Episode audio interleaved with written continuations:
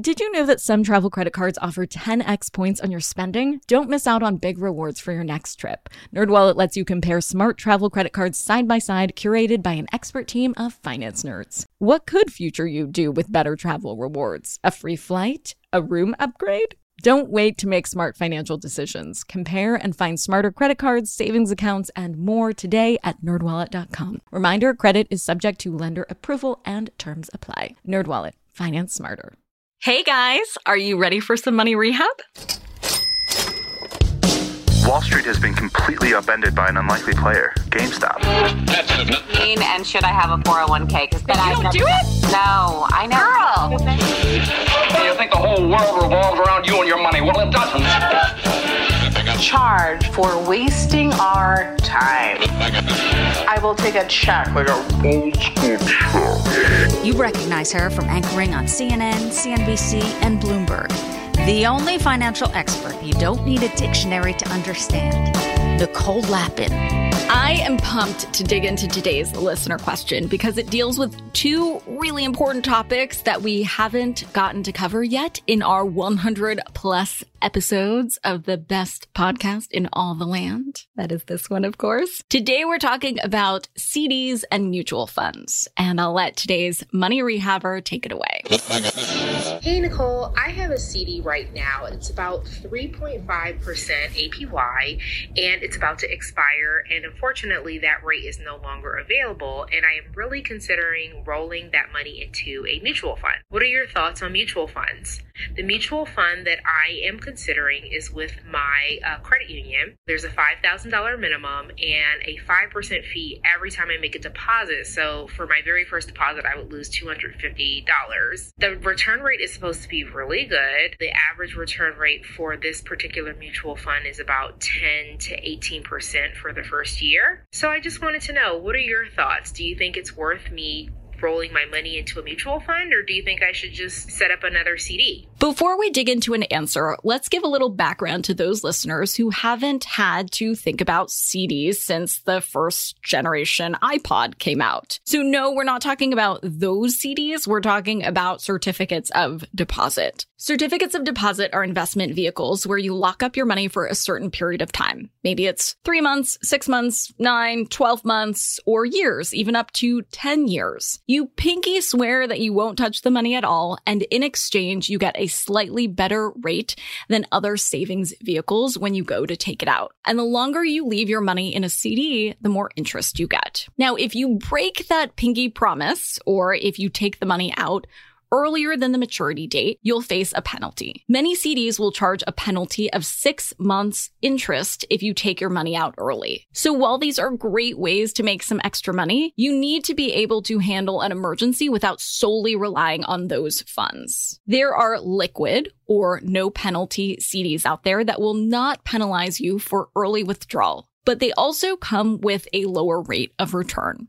While CDs are typically considered pretty straightforward investments, there are three interesting flavors to consider. Number one, market linked CDs. This type of CD tracks the market, so you don't have a fixed rate of return. If the market goes up, you could make more than you would with a conventional CD. But if the market goes down, you won't. Market linked CDs have longer terms. Think years instead of months and even higher penalties if you take the money out early, meaning that once you stash your cash in there, it's going to be tied up for a while. They are also taxed at higher rates than regular CDs. Plus, you have to declare interest each year of the term, not at maturity. So you may be paying tax before you even take money out of them. Still, if you want some market exposure without the risk of losing your initial investment, market linked CDs might be a good option for you. Number two, brokered CDs. These are offered by some broker middleman or middlewoman who buys CDs in bulk for sweet rates and then sells them to institutions and individual investors. These can be bought or sold on a secondary market before their maturity date.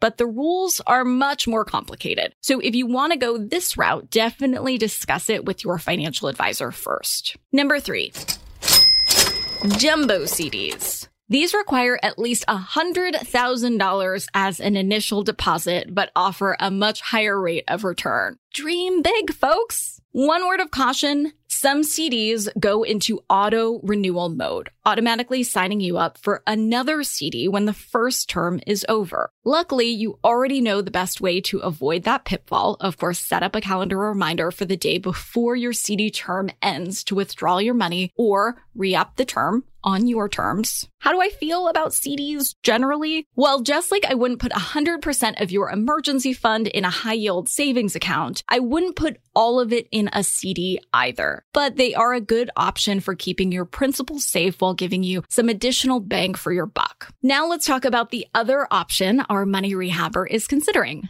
Mutual funds. A mutual fund is kind of what it sounds like. It's a company that pulls money in from investors and then invests it in a hodgepodge of things like stocks and bonds and so on. There's a lot of hype around mutual funds right now, but like today's money rehabber mentioned, there are fees boy oh boy, there are fees. Mutual fund fees are a special breed of fees, folks. They are higher than most other investment vehicles. Now, it would be one thing if mutual funds were the best investment on the planet. Maybe then I wouldn't need to specifically shame them, or maybe, just maybe, then their fees would be worth it. But unfortunately, they are not, and far from it. Nearly all 96% of actively managed mutual funds don't beat the market. That's right. These are the ones that are rated on Morningstar, the most popular service for evaluating mutual funds. On Morningstar, you can read all about the track record of the dude. Sadly, it's mostly dudes who act as the puppeteer of the fund, picking what's in it. They spend a lot of time researching the perfect smorgasbord of offerings, but it's all a lot of hot air once you dig into the data. Today's listener is looking into a mutual fund that made promises of very high returns. Now, I would take an extra close look at how they are crunching those numbers. 10 to 18%, that's a lot. So don't shy away from asking a ton of questions about what that actually means. Asking for clarification doesn't mean you're helpless. In fact, it's the lifeline that will protect you from finance bros who don't have your best interest at heart. But I do. If you do all the research, though, and you decide to go with a mutual fund, I'd make sure you're taking into account taxes. Every quarter, mutual funds pay dividends that are taxed at the end of the year. Since mutual funds are designed to set it up and forget it. My suggestion is to keep these long-term dividend paying investments growing inside tax deferred accounts like a 401k, an IRA, a defined benefit plan, an annuity, and so on, so that you're letting them compound in a tax-free environment or a future tax-free environment in the case of Roths to minimize the blow.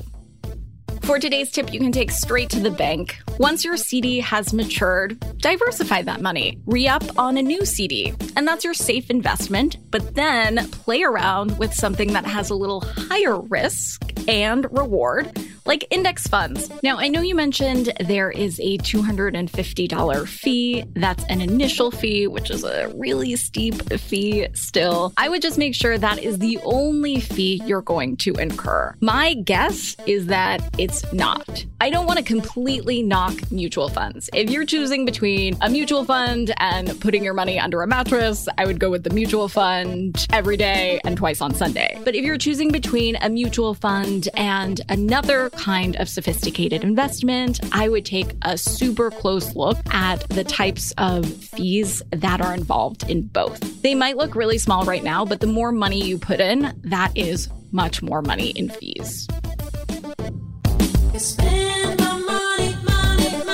Money Rehab is a production of iHeartMedia. I'm your host, Nicole Lapin. Our producers are Morgan Lavoie and Catherine Law. Money Rehab is edited and engineered by Brandon Dickert with help from Josh Fisher.